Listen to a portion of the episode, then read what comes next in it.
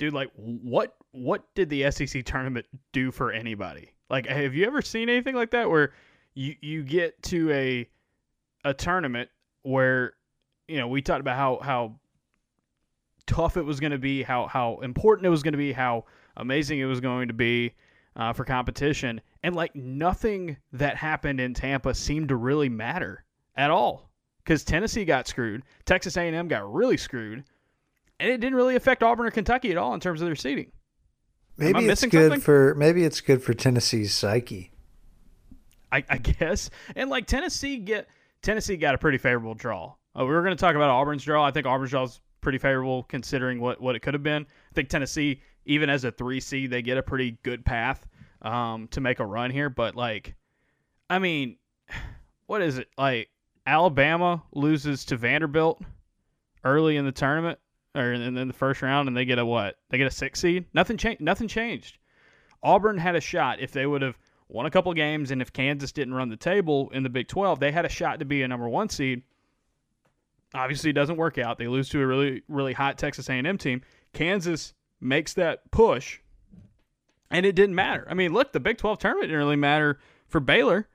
Everybody's talking about the loss they had to Oklahoma and getting out early. Like, that didn't matter. So, what's the point of conference tournaments then? Especially for these high conferences, like these major conferences, if nothing matters. Texas A&M, not only was Texas A&M, uh, they didn't get in, they were the fourth team out according to the selection committee, right? And they put in a Notre Dame team that their only thing on their resume is that they beat Kentucky three months ago. They put in a Rutgers team that just doesn't have a really good record at all. Period. And Texas A&M gets hot at the end of the season. It's not just what they did in Tampa; they get hot in the end of the season and, and, and they're out. Like I, I don't, I don't understand uh, what they were able to do down the stretch. Should have gotten them in, and nothing nothing mattered nothing mattered on on on saturday or sunday pretty much across the board because like you could even say duke losing to i mean okay duke lost and got a two seed pretty much it they have a worse resume than tennessee does worse resume than a lot of teams do but like what's the point to get oh was that all that just to get duke into greenville like i don't know like what what in the world were they doing in this auburn was the top two seed which you can make an argument for for sure, especially if your competition is Kentucky and Villanova and, and, Duke. Auburn probably has the best resume out of all three, uh, uh, out of all of those teams. What what did we just do this past week, and why does it even matter? If if this is how the committee is going to treat it, I'm I'm all for not overreacting to the final weekend, but l- at least make it matter a little bit. I'm sure that the ad revenue was pretty solid. ESPN got a lot of money. Is that is that what it is? So ESPN can get a ton of money because they're not getting it for the NCAA tournament because that's when CBS gets the, the billion plus uh, every year from for, from this uh, from this uh, madness that we're about to go on. Like I just I I feel Texas A&M man, Texas A&M. If you look at it down the stretch of the season, you know they uh, on KenPom they have a higher C they have a higher ranking on KenPom than let's see, one, two, three, four, five, six, seven, eight. Looks like teams that got in as as at large bids. They're a better team on KenPom right now than Providence, who's a freaking four seed. And Painter, did you see what happened to Providence this weekend? What happened to Providence this weekend, Justin? They gave up a 26 to 2 run in the semifinal of uh, of the Big East Championship and, uh, and and got smoked. Like that obviously none of that matters. Not what A&M just did in beating Auburn and beating Arkansas and giving Tennessee a good game. I mean, Tennessee was in control of that the whole way, but they gave Tennessee a good game. Um, it didn't matter. And like is this just vindication because you said that Arkansas would smoke Texas A&M and they didn't and now and now the now the Painter Sharpless uh, was right uh, uh, train is going to be there because Buzz Williams team's going to the NIT yeah another vibe check for me a lot of bad ones this week not my best material I just I I feel bad I feel bad for A&M I feel bad for Tennessee just slightly just because of the seeding but again, I think their their path as a three seed is easier than the, what some of the two seeds are going to have to go through. Not Auburn, but um, you know some of those. Uh, it's just I don't know, man. Like it's got to matter. And some people are talking about should the SEC move their tournament back a day and have those finals on Saturday because on Sunday that's that's the whole thing. It's like they're not going to overreact on Sunday. Um, if Purdue would have beaten Iowa in the Big Ten tournament literally right before the selection show starts, maybe Purdue gets into a two seed, or maybe not. Maybe they're just stuck. They were just going to be a three because that's what Tennessee was. Tennessee was just going to be a three no matter what happened on, on Sunday. So maybe you move it around a little bit. I don't know. Like it's just it, it doesn't make a ton of sense. I think yeah, I think the bracket is good in some spots, but then in some spots it's like, man, y'all really screwed some of these teams. Um, but I think for the people who are listening to this, uh, at least Auburn was not the team that got screwed. I contend that Auburn can beat anybody if it's, you know, got a certain like if two out of its three guards are playing well, you got your front court defense is going to be good enough. I do tend to fall in line with the idea that there could be a worse draw for Auburn here. I think Auburn might might have a nice path to the Sweet 16, but you know that yeah. second round game is going to be uh, challenging, I guess. Oh, for sure. Is the, mildest sure. way to put it.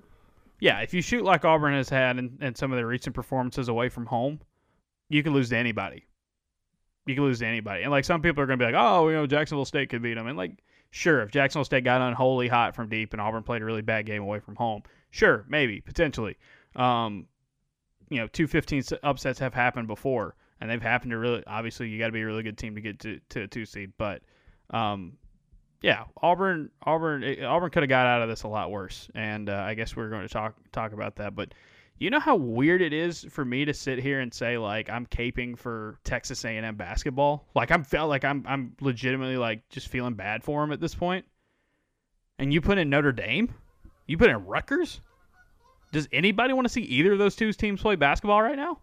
Besides the fans of those respective teams, man, Notre Dame's got two quad one wins. Two, two. Yeah, winning the conference tournament is such an exciting run to go on. So it kind of, I do hate that it sort of invalidates what Texas A&M was able to do, even if they didn't win at all. Yeah, basically what the NCAA tournament committee said, the selection committee said, is Texas A&M, you should have just been Richmond. You know, you should have been should have been one of these bid stealers down the stretch. Uh, Richmond stole one on on Sunday, but it's like, yeah, Richmond had to beat Davidson. Um, very good team, the difference is Texas A&M didn't have to beat Davidson. They had to beat frickin' Tennessee, who is playing some of the best basketball of anybody right now. So, just make it make sense, folks. By the way, before we, before we get on, like as soon as we started recording, as soon as we started recording, Tom Brady's coming back for another year. What the heck, man?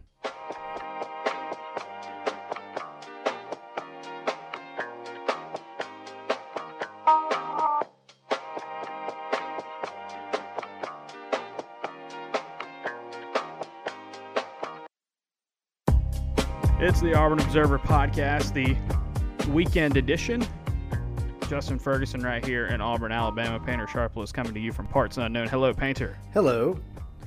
Painter, how are we feeling? Uh, Selection Sunday. Are you? Do you look forward to Selection Sunday uh, every year? I know, you know, growing up, um, I don't know how big into college basketball you necessarily were, because Auburn, for most of your childhood uh, and adolescence, was not very good at this. Selection Sunday, though, yay, nay, excited, not excited? What, what, what are we feeling? I think it's fun to sort of get the build up in that last half hour, you know, and then you sort of get to the point where you're just ready for them to say who's who. Uh, then I enjoy sort of all the coaches getting on to try to do their PR, and they've all sort of got to say the same thing. But uh, at the end of the day, yes, it is exciting to be a part of it because for a long time we simply were not when you pick brackets, are you an upset heavy guy? Do you do you play at chalk? What's the what's the what is the painter sharpless bracket strategy? A mixture of vibes and mm-hmm. uh, maybe looking at a couple metrics here and there. I've had like two years where things have really worked out for me, and a lot of years where it's just uh, it's not quite going to work out. Could have done better. I think we should do a bracket challenge this year, Painter. What do you think? The Observer bracket challenge. Yeah, that's that's an easy thing to do, and uh, I think I've well, got an idea about who some folks will have in their final four. Yeah, we'll put it together. Here, here's the thing. Here's what we're gonna do. You have to be a subscriber to the Observer to be a part of it. We'll put it with the password and all that. And here, I'm I'm just literally coming up with this on the fly. Whoever wins, free year of the Observer. I'll give you a free year. We might do some other prizes down the line, maybe, maybe not, but free year. Why not? Just do something with some stakes to it. Sounds like fun. What do you think? Can I get you to sign off on this on this plan? I accept. Yes, it's signed off by Painter, so it is official. By the time you hear this podcast, we will have uh, some sort of way uh, for you to sign up, and you have to be a subscriber to the Observer. We'll put it in. We'll put the code in, in Monday. We'll put it, the code in the newsletters up uh, leading up to uh, leading up to tournament time. So don't worry about that. Um, I'm excited. I'm looking forward to it. We're here to talk Auburn and uh, and their spot in the NCAA tournament field as a two seed for the first time ever, second highest seed uh, in Auburn basketball history. You know, if you listen to the premium podcast over the weekend, we talked about the Texas A&M game and what it meant moving forward. And Auburn was in a position over the weekend. Uh, I think if the committee would have put a little bit more emphasis on what happened over the weekend, um, to maybe getting a little bit of drama, a little bit of um, a little bit of heart stopping. Uh, were you, as the resident Auburn fan on this podcast, were you nervous when Duke got a two seed in Greenville? Did you start thinking like, oh, they might not end up in Greenville, which means Auburn might not get the crowd advantage that they were hoping for? Because I, I, on the timeline, uh, the Auburn fans I do follow, y'all were y'all were sweating. I, I saw some, I saw visible sweat down the timeline. Uh, but, uh, on Sunday after Duke got that early early spot in Greenville. Maybe foolishly, I assumed we'd stay on the two line so I was not a person that was sweating. Uh, I can appreciate why some people would envision that Auburn might somehow find themselves on the outside looking in after all season, or at least a decent part of the season being projected easily as a one or two seed. Yeah, and so Auburn gets a two seed. They are going to uh, Greenville um, in their uh, in their NCAA tournament uh, spot. This is a really good uh, landing zone for Auburn. Uh, first round, they get to play the Jacksonville State Gamecocks. Um, KenPom currently projects that game to be a uh, 15 point spread in favor of the Tigers. Um, 77-62 is the score projection right there on our on our boys from uh, from uh, on our boys uh, from KenPom, our boy from KenPom, Ken Palm himself, Ken Pomeroy. Um, our good, good boy. Our good friend Ken Pomeroy. I talked to him one time. He's a cool dude. Um, I uh, the the Vegas line. I think uh, somebody sent me the Vegas line uh, er, early on. Um, 16 and a half. Uh, 16 and a half for uh, that that opening round game. Let's talk about the Jacksonville State fighting Gamecocks. Painter starting off we are both, you know, I wasn't born in, in Alabama, but raised pretty much lived most of my life in the state of Alabama. Um, the state of Alabama has not been this good in basketball in my lifetime. The fact that Auburn, Bama, UAB, and Jack State all got in this year. Auburn playing Jacksonville State, the state of Alabama representing in basketball. I find it a lot of fun. What are your thoughts on Auburn playing an in state team to open up the NCAA tournament instead of the other 15 seeds they could have gotten. Uh, they could have played St. Peter's in a Peacock versus Peacock game, which would have been interesting. Uh, they could have played the Cal State Fullerton Titans, or they could have played the Delaware Blue Hens. Instead, they get to play a team that is not too far away from home, and they get to do it um, not too far away for for either team in Greenville. It's good to see that the selection committee has a sense of humor. so if you don't know about Jacksonville State and how they got here, this is not a normal spot for Jack State to be in um, because they did not win their conference tournament.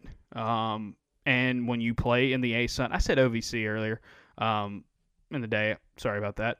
They're in the ASUN. Um, the Atlantic Sun, uh, that conference, um, they did not win the tournament, and usually that's a one bid league. It's one of the smallest conferences in college basketball. You usually just get your tournament champion into the field. But here's what happened the Atlantic Sun tournament was won by Bellarmine, and I hope I'm pronouncing that correctly. It might be Bellarmine. Not, I haven't been 100% sure on that one. Um, Bellarmine is Bellarmine, uh, whatever, is in their second year of um, is in their second year of Division One, and when you jump from another division, either D two or D three, or we've seen we've seen NAIA teams make the jump up, junior college teams have made the jump up in the past when they became fully fully accredited universities. We've seen them make the jump in the past. You go through a waiting period. You go through this eligibility process where you can play and you can start building up, but you can't get into the NCAA tournament just yet. They hold off on that. Uh, this school is in Louisville, which is obviously a huge basketball uh, uh, college basketball town. Um, played a brutal non-conference schedule this year. Uh, played Gonzaga, UCLA, Purdue, Murray State, and St. Mary's in their first five games. They also played West Virginia later on. Um, they won the ASUN uh, tournament. Um, they beat a Jacksonville team that beat Jacksonville State in the ASUN semifinals. They beat it in the final. But if you're not eligible for the tournament, the Atlantic Sun is sending their regular season champion in its spot, and that is Jacksonville State. So, Jacksonville State did not win their conference tournament. Um, they lost three out of four uh, at the beginning of February before going on a four game winning streak to end the regular season. They beat Kennesaw State in the opening round and then lost to Jacksonville, like I said earlier, 54 51. Um, this is a really interesting matchup for a number of reasons. Uh, the, the first being that obviously this is Auburn and Jacksonville State, in state team versus in state team. Um, this has been a, a, a matchup that has been played in the past um, several times. Let's see, Jacksonville State uh, is Auburn is 13 and 0 all time against Jacksonville State. In the last year of the Tony Barbee era, uh, Auburn won their third game of the year against Jacksonville State. Not traditionally a team that has had a ton of great history uh, in basketball in recent years, but uh, Jacksonville State uh, made it uh, to the NCAA tournament a few years ago, I remember. Um, and they're back in it this year. One of the, the second big thing Bruce Pearl and Ray Harper. Uh, Ray Harper is the coach of Jacksonville State. He's been their head coach since 2017. Um, he was also the head coach at Western Kentucky uh, once upon a time. Um, Jackson uh, Ray Harper uh, coached against Bruce Pearl quite a bit back in the day. Uh, he uh, was the head coach at Kentucky Wesleyan uh, that's where he came up in coaching. Was there for ten years. Division two team when Bruce Pearl was winning D two national championships and making it to the final um, against uh, uh in, in, Division two. Uh, they often cross paths with Kentucky Wesleyan, um, one of the best teams, and of course. Uh, Ray Harper parlayed that job into o- in Oklahoma City, uh, which is an NAIA school uh, job, and then uh, took Western Kentucky to the NCAA tournament back to back years. Um, Bruce said when we talked to him on Sunday night after the selection show, he said there's been some wars, been heated. This was a, a school that Auburn recruited, or Auburn, uh, Southern Indiana recruited against, uh, played against a ton in some high pressure games. Uh, and so, as he said, I don't know if there's any team that Ray Harper and Jacksonville State would have loved to play more than Auburn and Bruce Pearl here in the first weekend um, and I think Painter, I think you, you said it best. It shows that the NCAA tournament committee, uh, selection committee, has a sense of humor that Auburn and Jacksonville State are crossing paths, and not the team from out west or one of the two teams from up north that they could have played. Yeah, at the end of the day, at least some people on that committee realize this is entertainment. Uh, I wish that some of the officials understood that and that they are not part of the entertainment. I am generally getting ramped up, getting excited for being able to complain about officiating. Yes. Nonetheless, here we are. It won't do me any good. And, uh, you know, they should, in theory, be able to coast on this team. And that's not how this tournament goes. This is not how this this tournament goes whatsoever. And here's some things to know about the Jacksonville State Gamecocks here right off the rip.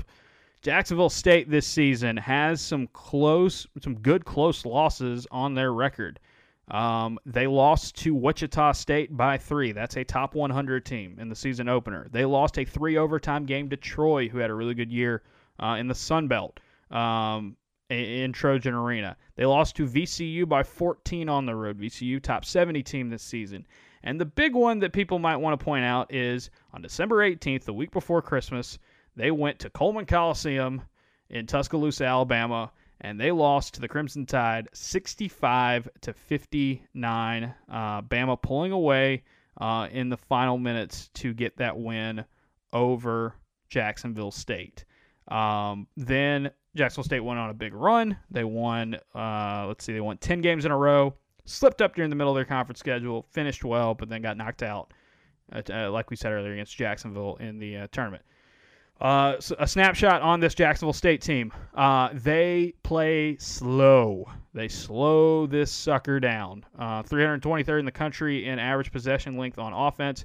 Here's the other killer, though. They are, th- they are sorry, they are 11th in the nation in three point field goal percentage. They are shooting 38.2% from beyond the arc. They take a lot of threes, 63rd in the country in three point rate. Uh, they assist, they pass the ball really, really well. Not a good free throw shooting team. Um, and uh, on on offense, and they turn the ball over a decent piece. Uh, but it's a team that's gonna. This is this is one of those small school early teams where you look at them and be like, mm, if they get hot, if if if the if the March Magic comes comes to them, um, this is a this is a team that could scare you. Uh, they shoot the ball well from deep, like I said. They take a ton of threes.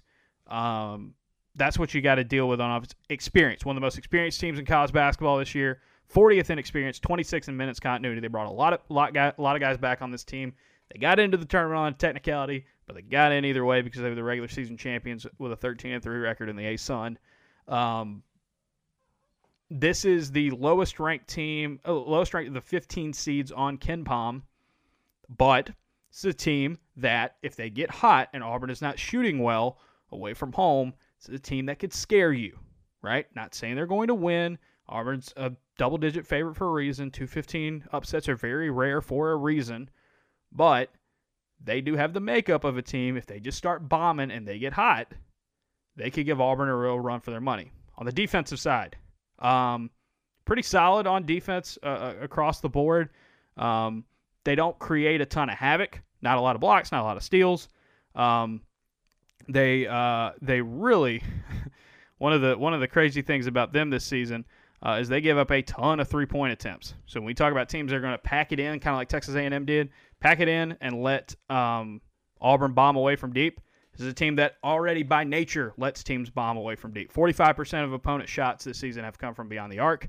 Um, they hit them at a decent clip, uh, but this is a Jacksonville State defense that does not foul um, and does not uh, you know create a lot of havoc. They just play sound defense, and Bruce Pearl seems really really um, impressed, obviously with with what he knows about Ray Harper and and his background with him. Uh, that uh, this is an undersized team that's going to pack the paint. They're going to give up a lot of threes. They're going to shoot a lot of threes. They're going to want Auburn uh, to get in a uh, to get in a in a shooting contest with them and roll with the odds there. Um, obviously, for Auburn, shooting contests have not been things they've been good at recently. Texas A&M provided a great example of that on Friday. Um, this is a team that has doesn't have the talent or the size or you know any like specific player where you're like, oh wow, you know, watch out for this guy. He might you know might tear it up. Demaree King's probably the name you want to know the most. Um, one of these 45% three point shooter uh, in college basketball. He doesn't foul a lot, so he stays on the floor a ton. Um, you know, really good three point uh, dead eye. They've got a few guys that, that hit well from deep. They've got the makeup to scare you, but, you know, a lot of things would have to fall their way. And so for Auburn, this is not a team that you're necessarily going to have to worry about being as physical or as athletic against you uh, on the defensive side. But if they get out to limiting possessions, taking care of the ball, and shooting it, it's going to be big. The one thing about this game, like I said, they don't force a lot of turnovers and they commit a lot of turnovers. If Auburn can get a little bit of havoc and, and get to running a little bit, take Jacksonville State out of their game plan, that would be the key there. Uh, but if Jacksonville State gets to slow it down and they and they start hitting their threes, they could scare Auburn. They you know, took a really good Alabama defense, and um, that was one of Alabama's Alabama's worst performances of the season on the offensive side of the ball. So they're not going to be scared of this Auburn team. I'm still laughing at Coach K telling the crowd to be quiet. Did they just show that or something? It just keeps coming across my timeline. it's like shushing them like you would sixth graders. And he gets the lifetime achievement award by coming in uh, by by getting to go to Greenville for the for as, as a two seed. 100%. How many fouls? How many foul calls are they going to get? Oh, I mean, it's just gonna be- every 50-50 call. It's gonna be it's gonna be wild, man. This is gonna be a fun Greenville area. If Auburn fans, if you're going to this tournament, um, and you're and you might get some all session uh, tickets, um, the other side of Auburn's bracket, and we'll talk about them uh, here in a little bit. Uh, the other side of that bracket is is uh, USC and Miami. There, the, the that is the lowest. If you combine the seven and the ten seeds, those are the two lowest rated teams on KenPom. Period.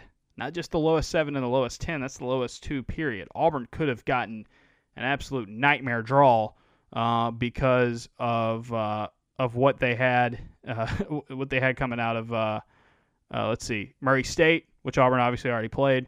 Ohio State, Michigan State are two tougher teams as seven seeds. And then San Francisco, Loyola, Chicago, deeply underseeded, I think. Davidson's a team that shoots super, super well. I don't think anybody wants to see them. I think that was kind of the terrifying one, that terrifying 10 that, that Auburn fans wanted to avoid, wanted to avoid the most. Um, and they got out of both of them. The other side of that bracket, um, or the other, it's not in the other side of the bracket, but the other Greenville regional uh, pits uh, Duke and Cal State Fullerton. And then uh, also that will be Michigan State and uh, and and Davidson on the other side. So you can kind of watch that with uh, without a whole lot of panic. I think if you're if you're an Auburn fan, I guess we'll talk about. uh, Do, do you? I, this is up to you, Painter. Do you feel do you feel like this is the time to talk deeper about uh, USC and and Miami, knowing that Auburn, you know, might not, you know, you got to you got to take care of Jacksonville State first, and theoretically we will talk about these two teams uh, or whoever. If Auburn wins, you know, you'll you'll talk about this team uh, uh, with our next podcast. Let's go you want- brief. Let's go brief just to Yeah. give people an idea of what it is that lies beyond them. We're playing the statistics. Auburn should play one of these two teams. Uh, it's Auburn, you know. There are highs and there are certainly lows. Yeah, it's one of those things where it's like if you if you shoot as badly as Auburn has had away from home, they could lose to anybody, right? Don't think they could necessarily lose to a team like Jacksonville State. I'm not saying it's impossible. Upsets happen for a reason, but if you look at the rating systems, the USC's and the Miami's, if you th- if if you're thinking about level of teams that Auburn has played, that is your Texas A&M and Florida. That's that kind of range of team but it's also your St. Louis and your Vanderbilt uh, and uh, and your Mississippi State. Like that's it's that's the range you're looking at there in terms of the 7-10 matchup. USC uh, coming into this tournament, um, not doing too well. Uh, they uh, got smoked by Arizona, uh, lost to UCLA during the regular season.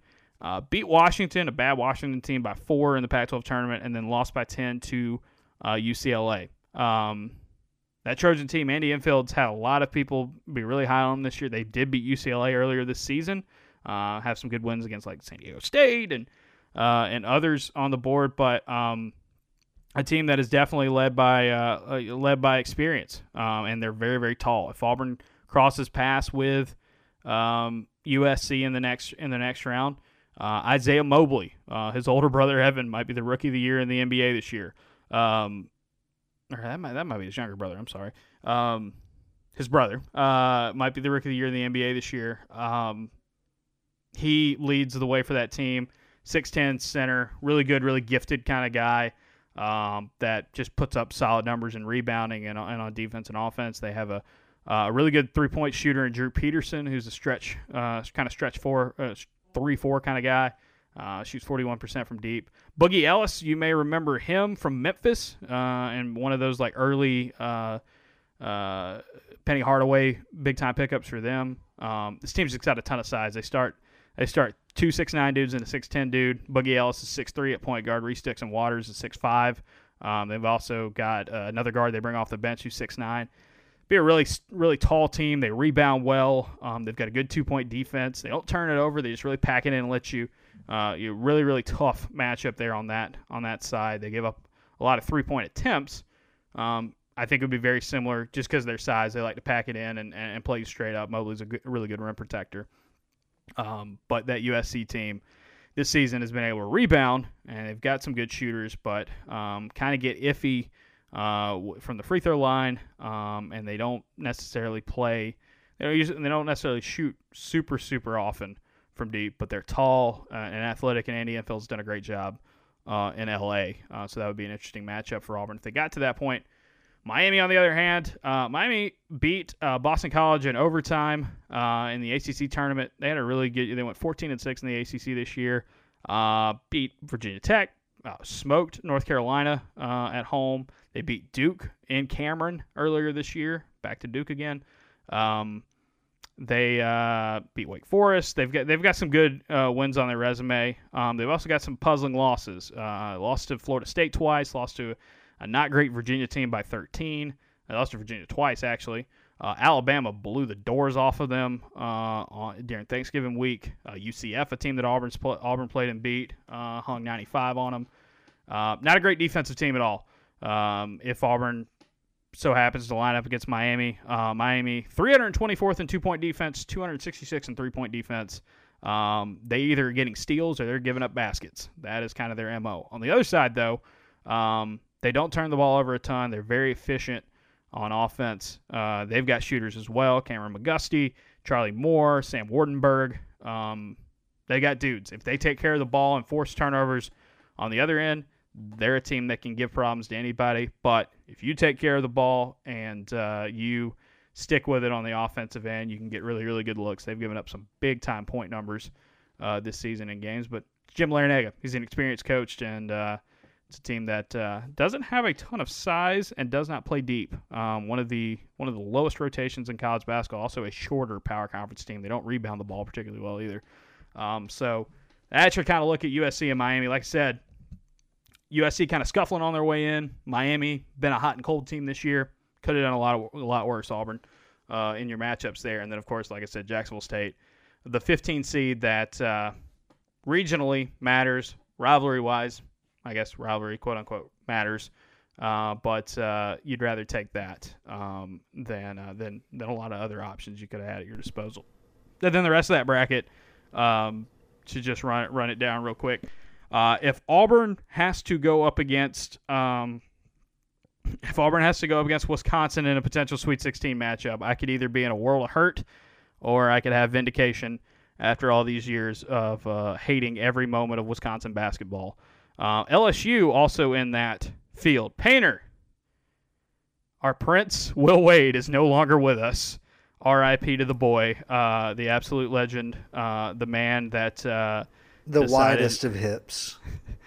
yeah, the man who decided that he would take his wide hips and say no to the rules blatantly over and over again. Love that he was in, got his wife involved. the joint checking account incredible. The uh, fiance, say, the fiance of that player, blackmailing him over and over yeah, again. Good grief! Really extracted a lot. Will Wade played that one poorly. Got to say, should have seen that one coming. Like a tried and true uh, concept there, Will. I think just like Dwight is uh, assistant to the regional manager, we make him assistant to the recruiting coordinator, Mike Burgermaster he deserves a year off. He's earned a sabbatical for all the cheating that he's done. Then the apology tour starts. We bring oh. him into the fold. He doesn't. I mean, you know, come on.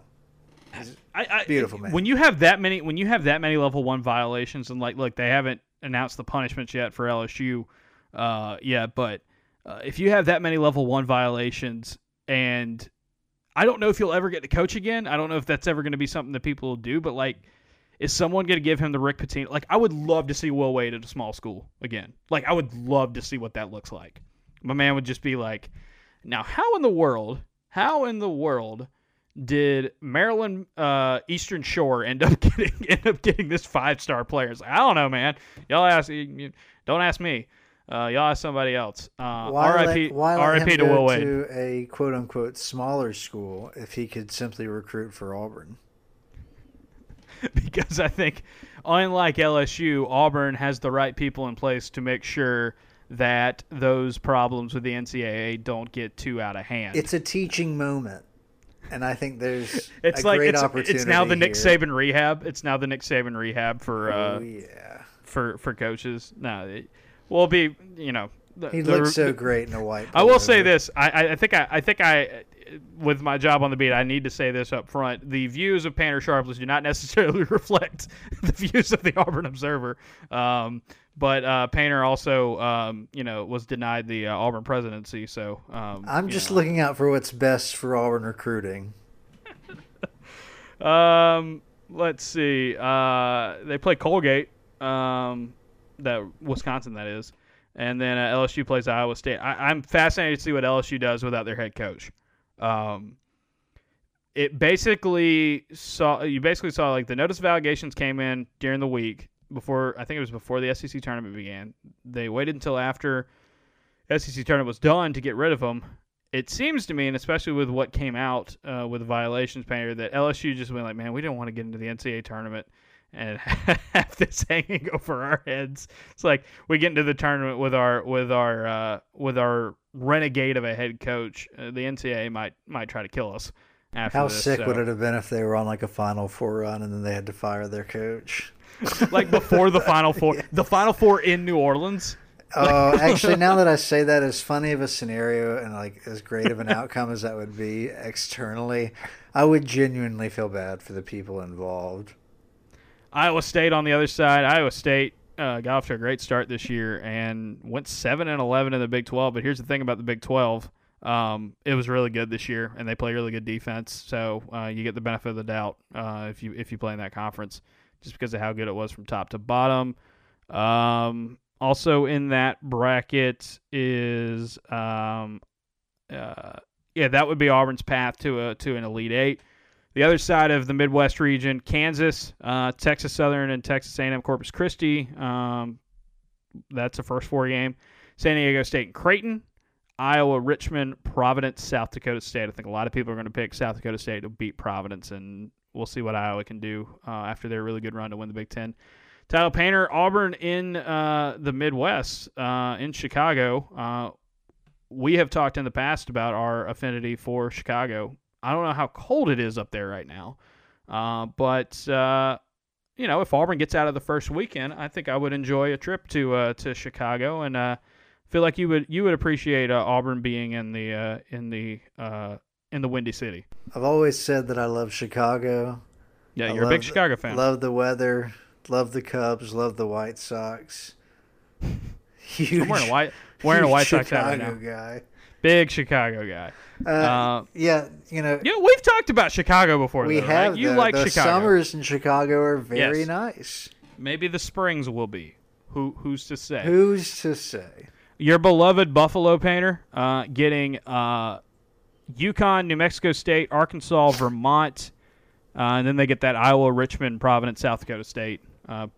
Arkansas and Buffalo ought to be a lot of fun if Arkansas fans make that trip. That ought to be fun. Can we can we at least say that? What those, a nice twist. Those folks will put those folks will put down some chicken wings. What a nice twist that they lost to Texas A&M. Obviously, I should go ahead and take credit for being extremely wrong three days in a row about Texas A&M, including Right. a prediction in which I said they'd shoot like 23% and get run out of the building by Arkansas. Did you think they were going to beat uh Did you think they were going to beat Tennessee on Sunday? I certainly hoped so, but I I wasn't very confident. But I mean, I did put five dollars on them in a live bet uh, once they went down 9-0, and they still didn't cover. I, I find it kind of funny to me that it's like Arkansas. Uh, you've you were really scary this season, um, especially in Bud Walton Arena. Um, you don't really have a ton of impressive wins away from home. eh, LSU, Florida, uh, for one, but it's like uh, you know Arkansas. You you can beat anybody in the world if you're playing in uh, if you're playing in Bud Walton Arena. Where are we going to send you for the NCAA tournament? How about Buffalo? How about the complete opposite of Fayetteville, Arkansas? We're going to send you to Buffalo. culture. Just mix it up a Just little crank, bit. just crank up some, just crank up some every time I die, and you know let Josh Allen hang out courtside. That's that we're gonna give him some Buffalo culture. Josh Hot Allen wings. must have been stunned the first time his agent was like, "Yeah, you, you might make like two hundred million dollars." Just couldn't happen to it. Couldn't happen to a better giraffe than or uh, the giraffe with the bazooka, Josh Allen. Um, one, we're kind of all over the place right now, and uh, forgive us for that. We'll get a little bit more focused, and a little bit tighter here before we before we go in our in our later segments of the show. But uh, you know what? Let's let's take a quick break. Let's take a quick break right now. Let's let's do some ads. Let's do some uh, let's do some uh, some podcast reviews, and then um, I want to talk about Georgia and the Mike White situation. Incredible hire. Yeah, and then I want to talk about Auburn as a whole heading into this tournament and heading into um, you know what should be a very interesting um, first weekend in Greenville. So, having said all that, if you like the show, you like what you like this nonsense that we're putting out for you right now, um, you can get more of it. Uh, we will. The, the plan backfired at the SEC tournament, but our plan is to still do uh, podcast after um, the uh, podcast after the uh, the tournament games. So what that means is if Auburn wins on Friday, you can expect, depending on what time Auburn plays, you can expect a podcast after that. Uh, we still don't know, I don't think, what uh, what time Auburn plays yet. Um, I'm, loo- I'm looking, I'm double checking, I'm making sure. Um, anyway, um, but we will do a podcast after those games, and then we'll, uh, since it's on Sunday, if Auburn, you know, gets to the second round as expected, we'll do a podcast after that as well. Um, the way to get that post first round podcast is to subscribe to the Auburn Observer. Um, it is six dollars a month or sixty dollars a year for a full subscription. You get access to all of our newsletters and all of our podcasts. They can get sent to you uh, via your email inbox, uh, or uh, we have an app as well, a Substack app. Uh, looks really cool, uh, really easy to use, especially if you subscribe to multiple Substacks like I am. If you're a nerd like I am, you can you know download the Substack app and, and get to clicking on there and read and listen to the Observer through that. We also do a seven day free trial um, anytime you want it. If you want to sign up, uh, quite a few of you have already uh, joined on. Um, it's a good time if you want your NCAA tournament coverage. Uh, spring football uh, here starting on Monday for Auburn. We'll be more primarily focused on basketball, uh, at least on the podcast here until the season ends. Uh, but we will have more, you know, football stuff in the newsletter and uh, all that moving forward. It's a good time. Just go to auburnobserver.com slash trial if you want to take a, take advantage of the seven day free trial, or there will be a link uh, somewhere in this email or uh, in uh, the description of this podcast you want to take advantage of that. So we appreciate uh, those of you who have uh, who've signed up and are in the inner circle uh, for you know making it possible for me to go cover these games and for us to you know do these uh, do these podcasts and, and keep this thing ticking. Um, not very many independent media operations get to cover the NCAA tournament and the SEC tournament, but you guys make that possible for us, and we thank you very very much for that.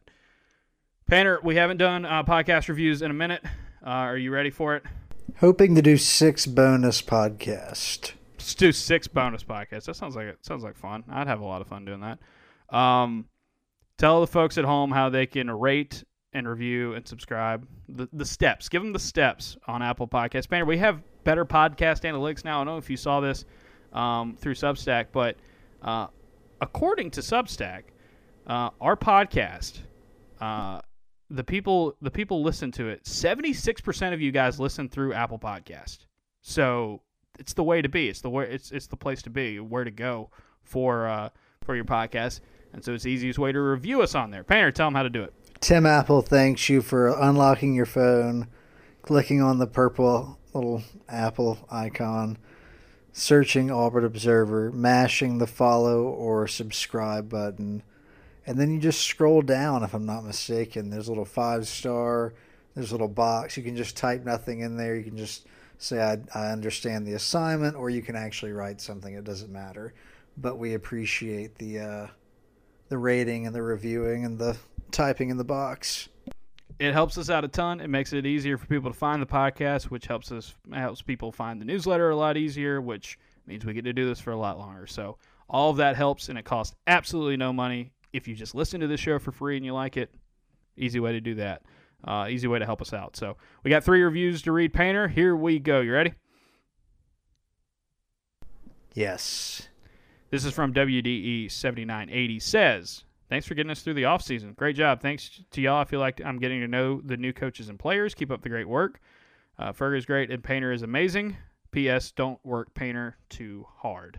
Um, I uh, I I'm I'm killing this man during ba- during basketball. That season, sounds like so- a review I would leave for myself. yes. P.S. Um, amazing, by the way. Guy works hard. Great guy. We love him, don't we?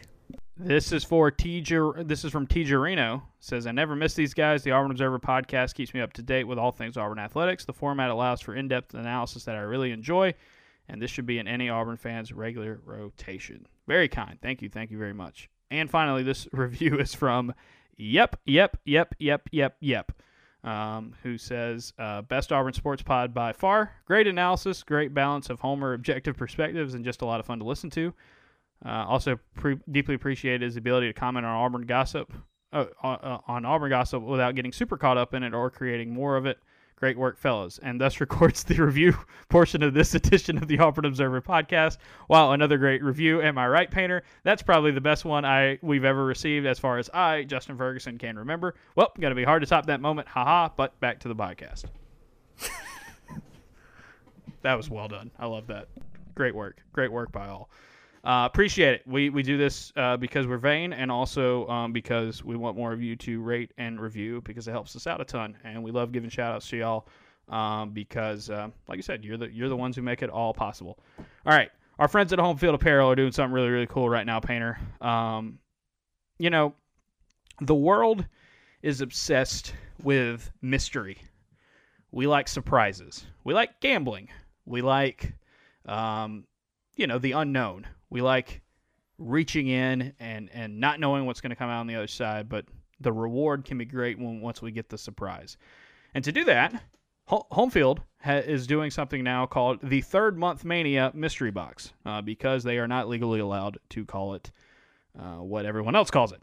But um, this is a really cool thing. They just launched it on Sunday night. Um, so there's a limited run of mystery boxes at homefieldapparel.com. You can check it out. If you've ever wanted to check out Homefield and buy some apparel, but you know, you don't want to spend full price or you don't really know which ones to get, let the good brand pick for you. They've got seven different boxes available, and you can all sa- save a bunch of money. Look, I bought a mystery box as soon as they came out today. They're, I'm, I, I'm practicing what I preach here because I love the good brand this much. You can get a mystery T-shirt for twenty dollars. I'll pick one, send it to you. All you gotta do is give them the size. You get two T-shirts for thirty-six dollars. Three T-shirts for forty-five dollars. That is a huge discount. It's more than fifty percent off, y'all. You get mystery crew necks, mystery hoodies. You can get a crew neck and a T-shirt combo. You can get a hoodie and a T-shirt combo. All at deep discounts. All you gotta do is give them the size. Homefield will do the rest. They'll pick it out. They've got a limited bo- amount of boxes available. It's a good way to jump on it at this time of year. So homefieldapparel.com's got all that for you. And also, if you don't like the mystery, if you play things safe, or you just want to load up on more Auburn gear, you can do, that at homefieldapparel.com. Um, right now, a lot of stuff to, to offer. They've got the Peacock hoodie. They've got the Peacock t-shirt, the official, in my eyes, Peacock t-shirt and Peacock hoodie. Um, they've got the Ever to Conquer basketball tee. I saw several people wearing these in Tampa. They look really, really cool in person. It's a really cool orange design, very Beard Eaves 90s vibes. Um, got you know a white Auburn uh, basketball T-shirt uh, from uh, 1965 on there, um, and uh, I think they might be sold out of the. Hold on, let me let me double check. I think they're sold out of Dunking Aubie. No, they're not. Sorry, I'm I'm an idiot. Um, they're sold out of the sweatshirt of uh, of the uh, Dunking Aubie like Vince Carter, uh, but they have the T-shirt available as well. You can get that. You can get Painter's Avi as a side eye Aubie T-shirt. You can get all that at HomefieldApparel.com. Like I said, that and the mystery boxes. Gear up. It's the perfect time of year to jump on board with the good brand. Free shipping on every order over $100. And if it's your first ever order from Homefield, I know somebody who used the promo code today to get uh, to get their hands on some on some gear. Observer when you check out your first order uh, at Homefield, you get 15% off. So we appreciate Connor and Whitney and the whole crew up in Indianapolis for supporting the podcast and the newsletter. You guys go out and uh, gear up with the good brand. Painter, I need instant reaction to the news coming across your timeline that Georgia hired Mike White from Florida. Go. Very good for Auburn. I think the recruiting's going to be fine. In fact, I sort of liken this to Tommy Tuberville from Ole Miss to Auburn. It's an okay hire. You might even have a, a season or two where things go really well. This isn't. This isn't going to move the needle. My thing here is this Georgia, you're in a bad spot as a basketball program right now. Nobody wanted to play for you this year. You were literally the only team in the SEC that people predicted correctly. You were going to finish last, and you did. It was a miserable year for you, and everybody knew Tom Crean was a dead man walking from pretty much like the third game of the season. You got rid of him. And I thought, I thought that Georgia would go swing for the fences and bring in somebody who could get some excitement, some buzz. Like, could they get you know, you think about like when Auburn, you know, Pearl was a was a ready-made gift for them, um, just because of everything that worked out. But you think about when South Carolina poached Frank Martin. When you think about Ben Howland, who may or may not still be the Mississippi State head coach moving forward. Uh, when you think about uh, Eric Musselman and how big of a hire that was, Buzz at Texas A&M, Rick Barnes at Tennessee, who's done such a good job there. You know, you think about all these these spots and you think, okay, maybe Georgia, the success they've had uh, in football and the success they've had in some other sports over the years. Maybe they swing for the fences. Maybe they go after it. And then they go get Mike White. Mike White's a fine coach. He underachieved at Florida. Florida's got really high expectations. I, I thought anybody who had to follow up Billy Donovan was going to have a miserable time. Um, and he did. Um, he did not recruit to the level that you would think Florida would recruit in. Um, they made it to the tournament. They came close to making it to the tournament this year, I thought. But it it didn't work out, and Florida was not like there was the talk about okay, would Ole Miss get rid of Kermit Davis, and would Mike White go to Ole Miss because that's a place where he um, played and he coached at in the past. make a lot of sense there. But for Florida to get somebody poached at Georgia by Georgia is interesting.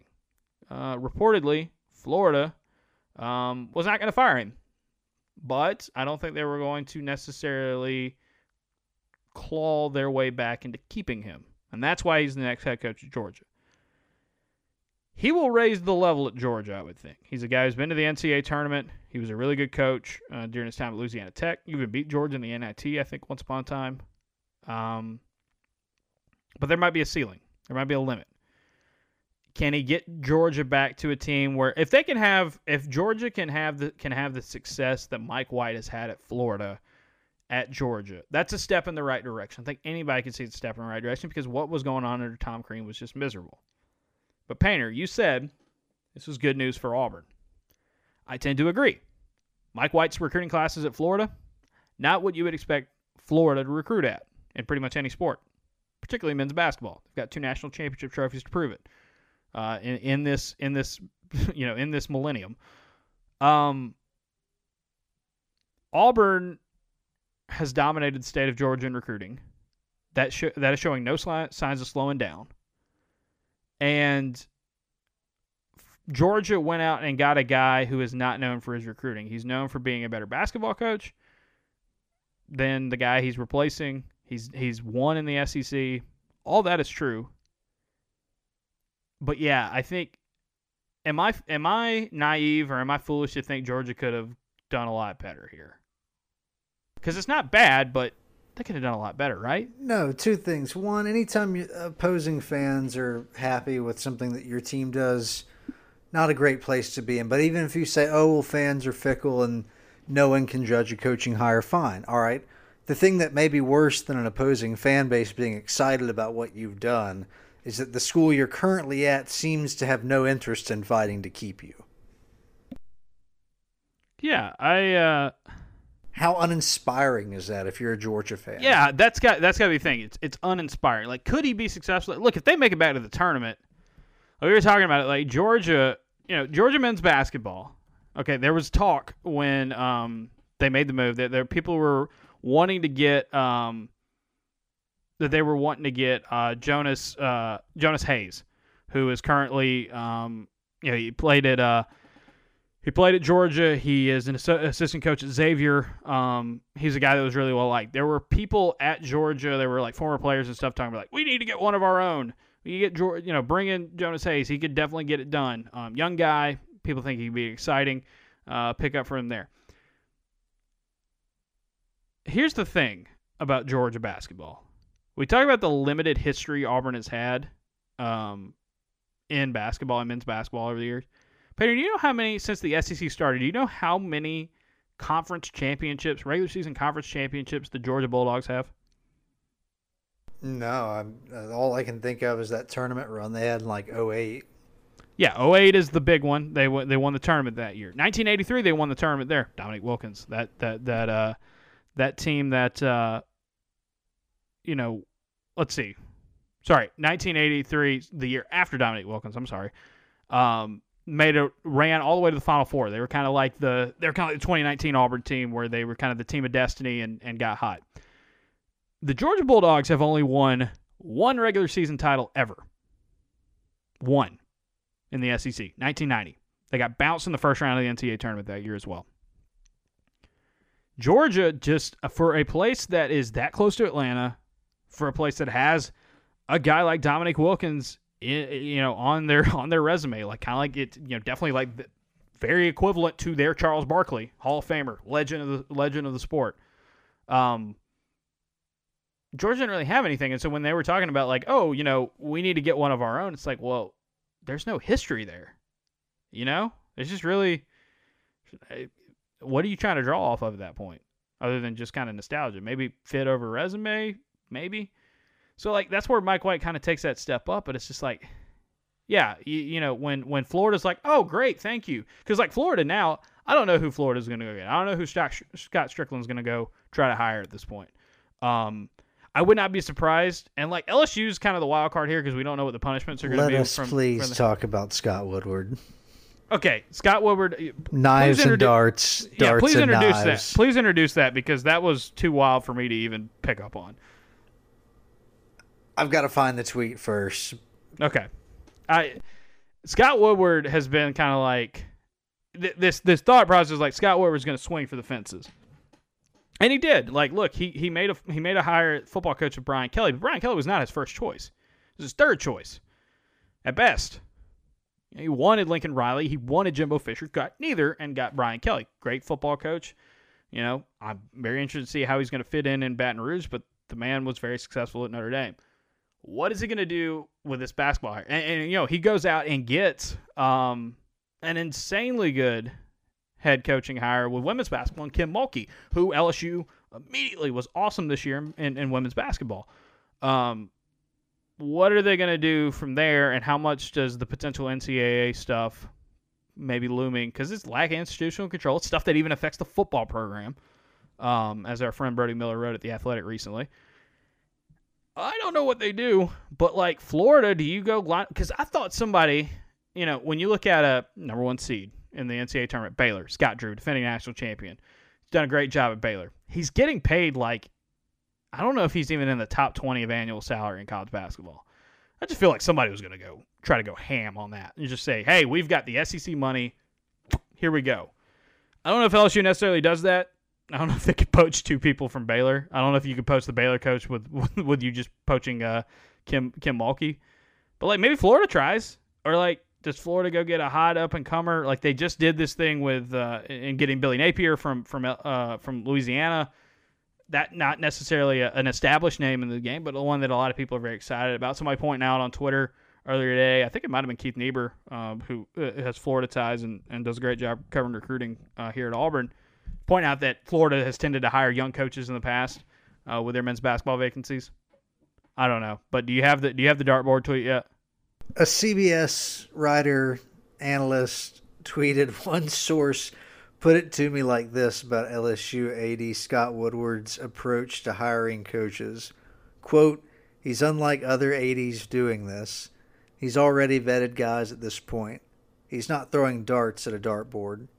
He's walking up to the dartboard and he's stabbing it with a knife. Can you do that in darts? That's not how you play. I'm very I bad at darts. I appreciate that college athletics are built upon doing things the way you're not supposed to. I mean, obviously the man had Will Wade. Will Wade looks like a guy who would stab the dartboard, and then and then uh, you know try to pay other people to make sure the dartboard gets replaced, and you know all that. Um, I don't know, man. Like I, I, am curious to what Florida does. I'm curious to see what Missouri does. That's a school obviously that's got some basketball tradition and, and they care about it a ton. Being a Yeah, former Big 12 school, being, being Kansas's big rival. He Yeah. almost had too much success too early. Like I think he came Yeah. in, they made the tournament real quick. They recruited Michael Porter, had like a top five class, and then they just then really Porter never could get it going. It never it, it changed when the Porter thing fell apart because of the injury. Like it, it changed there. Um, and I'm interested to see where Missouri does. If State gets rid of Ben Howland, um, what does Mississippi State do? Because our buddy who's been on the podcast before, friend of the program, uh, Blake Lovell, he's been doing this with all these openings. Where would you rank the the the jobs in the SEC in basketball? we talk about this in football. I don't think we do as much of a thought process and the thought exercise here with with basketball. But am I crazy for thinking Mississippi State's probably dead last in terms of what job you would want? Like, and if you had to rank all the jobs in the SEC, I'd put Vanderbilt over it because at least Vanderbilt's got some got some uh, got some tradition and got a little history. I mean, Mississippi State. What's Mississippi State's basketball tradition? Jarvis Varnado, like, I don't know. I, I Auburn went to Mississippi State, you know, a couple weeks ago to uh, and clinched the regular season title there, and there were hardly any fans. And I know they didn't have a great year, and people expected more out of them. But that's a baseball school. They're already looking forward to baseball season. Um, they have a shrine, a giant golden palace built to college baseball there. It's hard. It's hard to like. Mississippi State baseball might be as big of a deal as as as football is there. It's just like, what does State do? Because I thought they had a really good hire when they got Ben Howland. It's like, what do they do now? Like, who who takes that job? Um, Yeah, the next know, coach does has to come Kermit? in. Like, I don't know. the next coach at State has to come in and do what Bruce does, which is a total program build, which also entails getting people interested. Yeah, yeah, hundred percent, hundred percent. Like this, this is going to be a fascinating coaching carousel. You look at Louisville being open, you look at Maryland being open. The fact that Georgia moved so quickly to get their guy was fascinating to me. Um, there's going to be some shuffling. There's going to be some other pieces. Um, you know, Duke obviously is replacing K, but they already have a guy lined up for it. But this is going to college basketball is going to look like a whole lot different in the SEC and beyond next year. And um, man, I think Auburn's pretty happy that they uh, light Bruce up the way they did.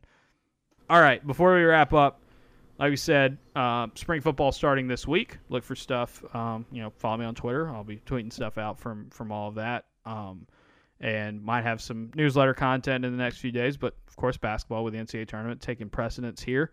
But I wanted to talk. I wanted to wrap up talking about uh, th- this Auburn basketball team heading into the postseason. They've struggled away from home recently. They've struggled shooting the ball away from home recently. I look at USC and I look at Miami. Miami does, you know, Miami is not a great defense at all. This is not the type of team that really tests you on defense. USC is a different case. It's where that, that second round matchup, if Auburn beats Jacksonville State as predicted, that second round matchup, can Auburn play well away from home against good defense? Because the losses they've had away from home, the Arkansas uh, loss, the Tennessee loss, the Texas A&M loss, Florida to an extent, but especially Arkansas, Tennessee, and Texas A&M. Those are teams that had really good defenses this season. I mean, Arkansas couldn't hit the broadside of a barn like Auburn in uh, the semifinals uh, on uh, on Saturday against that Texas A&M defense. Can Auburn do that against USC? We'll talk about this more later on.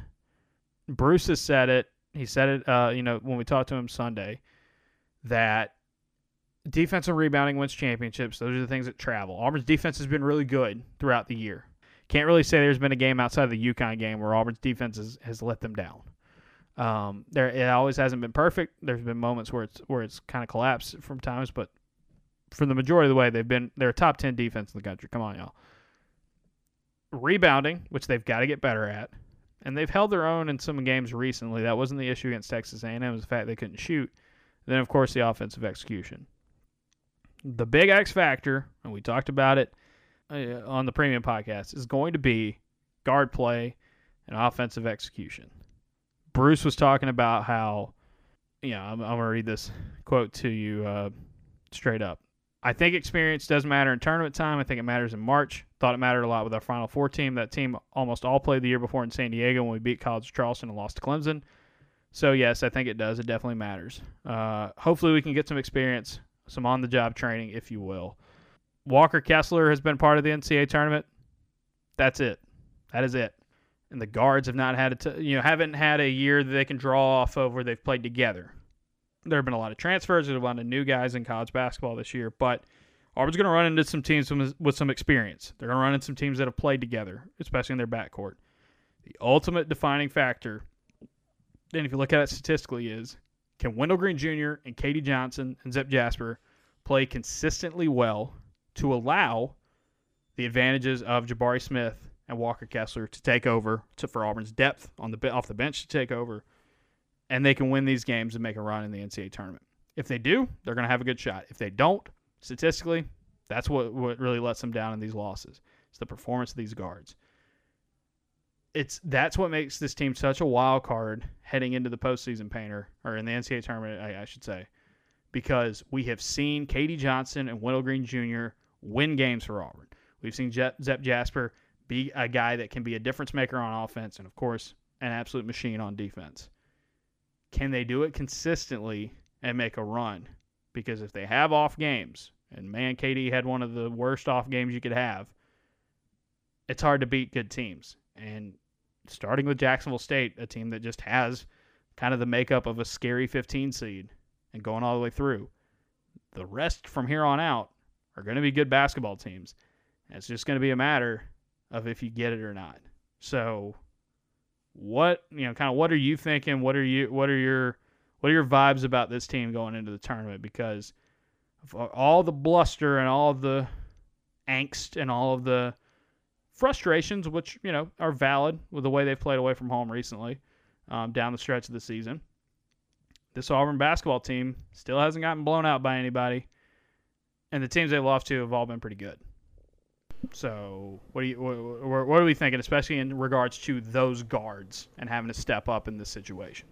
Auburn's likely to keep itself in every game. Yep. Uh, they're not going to be a good three point shooting team, but if they can nope. simply get defenses to extend, make things easier on the basket, I mean, I still believe that Auburn hasn't played their best game this year.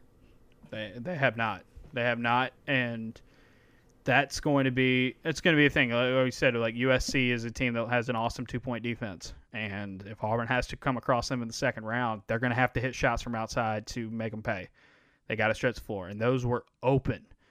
And yes, maybe you don't shoot quite as many, but the suckers were open, and you've just got to hit them. And we've seen games this year where Auburn's been able to hit them in spurts. Maybe not necessarily great numbers from beginning to end, but hit them in spurts, hit them in stretches, and and and win that way.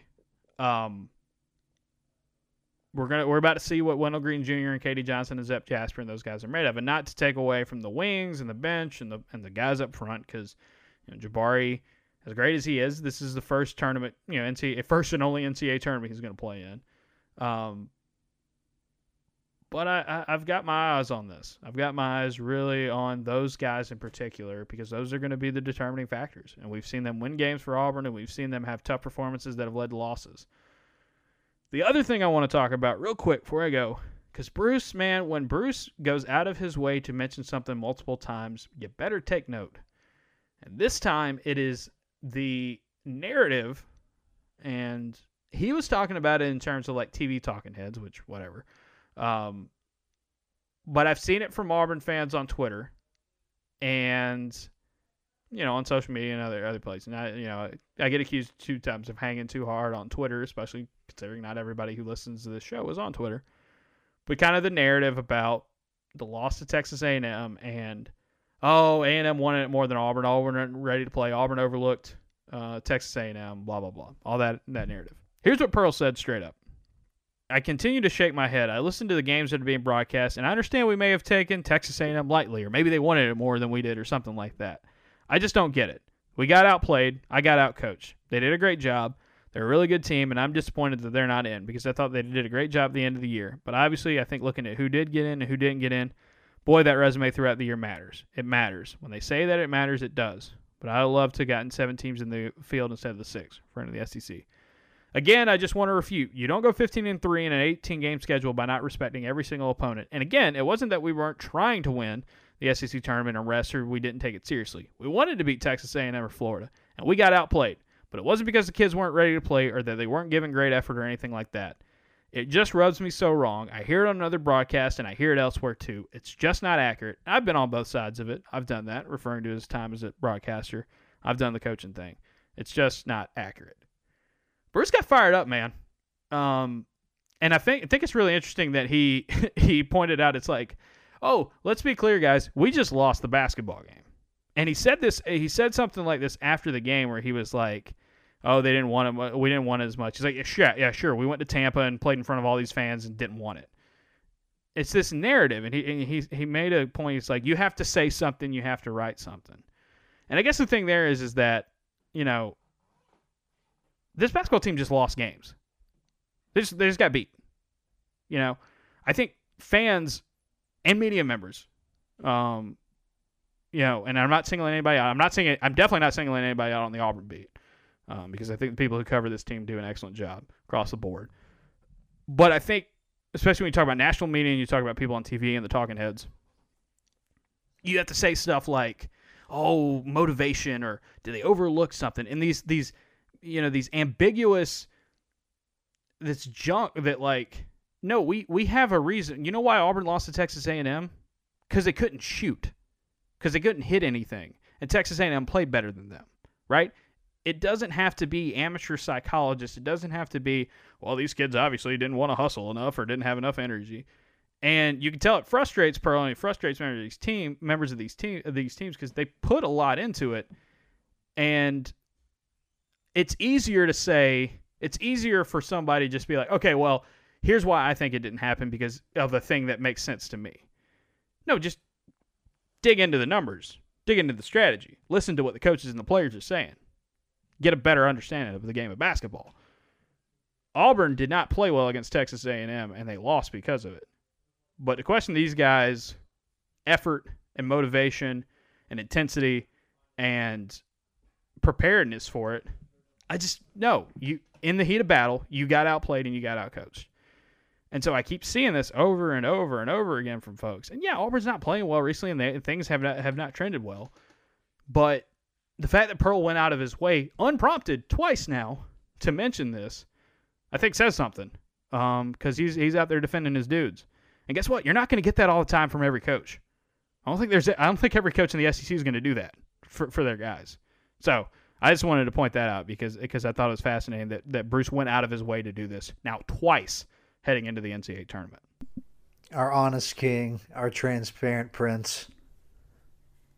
It's just uh, it's refreshing to hear that, right? And you know, yes, because so many coaches are so uninteresting, and, and they throw and they throw their boys curtain. under the bus. They will throw their dudes under uh, the bus, yeah, yeah, constantly. Yeah, and I'll say and I'll say this, like, yeah, I mean, Bruce, he pumps up other teams, man. He's he he talks big, and he, he didn't have a lot of big talking about Jacksonville State. I'm sure he'll be fully prepared on Thursday whenever they, he talks about them, just because it was just heat of the moment. He hadn't hadn't gotten to dig into him too much. Um, yeah, I mean, it, not saying that everything the man says is, is is gospel when it comes to basketball, but I do appreciate their honesty and I do appreciate the perspective, and I think, you know, I'm not saying listen to me. Please don't hear me say listen to me or listen to us because we're we're giant idiots. Obviously, we can't get any prediction right, and we get stuff wrong all the time.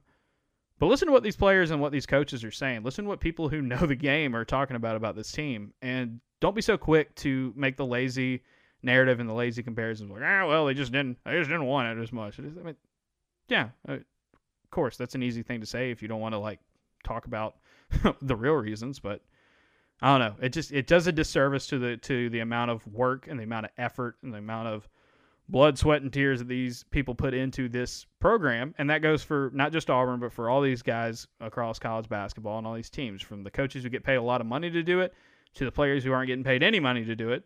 But thankfully now they have things like NIL and uh, other opportunities, and a lot of these guys are going to be playing professionally very soon. Um, but I just wanted to end on that. You know, there's a lot to say about this Auburn team. There's a lot of negative that you can say in recent weeks that you can point to and say, "Ooh, that's not good. They got to turn around and get better." I, I I don't see. I, I'm with Bruce. You know, you don't go 15 and three by being a team that has bad focus or bad effort levels. You just don't do that. They can go deep. They can go deep, or they could lose in the first weekend. They are the wild card. They they play hot and they play cold in the backcourt. That's what's going to determine it the whole way. We will be there every step of the way, though. Um, looking forward to going to Greenville. Got a squad going to Greenville, man. All not only right. not only not only not only our uh, not only our friends here on the Auburn beat that do, like I said, do such an excellent job. Always fun hanging out with those guys. Had a short time in Tampa with them, but that was always fun. kind of felt like old, kind of like felt like the old days, you know, getting to cover a, uh, an event, you know, without all the same kind of precautions, and it just felt normal again. That was a whole lot of fun. Looking forward to it in Greenville. Got some Uh, friends. for who's friends got the and former scout, colleagues. Who's got the Go ahead. scout on the Greenville dining scene? All right, so I'm glad you said that. So it's going to be a, uh, it, it, it's going to be a, um, a a pitch here from my friend uh, Grace Raynor, uh, who covers Clemson at the Athletic. Uh, she uh, lives in the Greenville area because it's not too far from Clemson, and uh, she has um, the rundown of Greenville options. Go to her Twitter at GM Raynor. She has. I'm not going to read them all out right now. Uh, now, but she has picks for Italian places, Southern, uh, Mediterranean, barbecue, brunch, uh, pizza, bar, sports bars to hang out, regular bars, ta- uh, taco spots, sushi, all that stuff. Go at GM Raynor. She's going to have the rundown of everything. So, Auburn fans are making the trip to Greenville. Check out Grace's recommendations. Uh, she is. Uh, she would not steer you wrong.